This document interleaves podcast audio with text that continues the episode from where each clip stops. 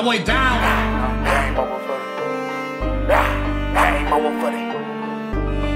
Game over for these devil rappers. They sexualizing your kids and glorify being trappers. Hip hop used to be kinda culture, but look at Marshall Mathers. When they give you money, you have to give them your soul after. They push their agenda through people that's famous. NBA Youngboy was preaching murder, then got his nails painted from one sin to the next. But confess God, that's dangerous. I mean, they call themselves demons. Well, at least they claim it. And Cardi B, she don't even let her daughter listen to her music. But she don't mind when you letting your daughter listen to it. They normalize saying it till your mind isn't opposed to it. Next thing you know, your daughter come home saying she gender. Christian rappers don't call it out, but they collab with them. While they exploiting Christian fans, getting cash with them. But every time we call out sin, they get mad with them. Proverbs 17, 15, now let that hit them. Future got y'all hooked on drugs, y'all think that's love. But a white man like Jay Z ain't in that same club. I wish you with Marina Abramovic giving her hugs.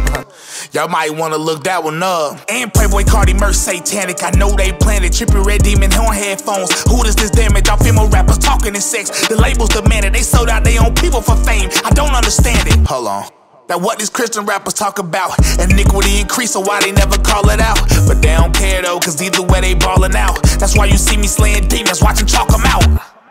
Game over for you devil rappers. They sexualizing your kids and glorify being trappers. Hip hop used to counterculture, but look at Marshall Mathers. When they give you money, you have to give them your soul after. All these pop artists left me with no choice. Taylor Swift says she a Christian, but pro choice. Somebody gotta speak for the unborn with no voice. She support murder, but she ride around in a Rolls Royce. And Lizzo say she vegan. Who you trying to lie to? Y'all can't tell that all these singers trying to con you.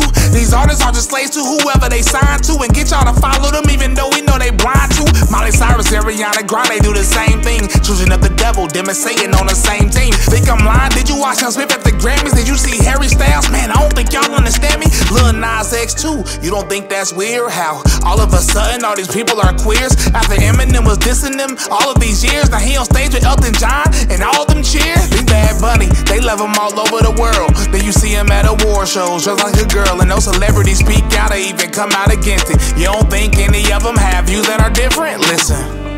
Game over for you devil rappers. They sexualizing your kids and glorify being trappers. Hip hop used to be counterculture, but look at Marshall Mathers. You have to give them your soul after.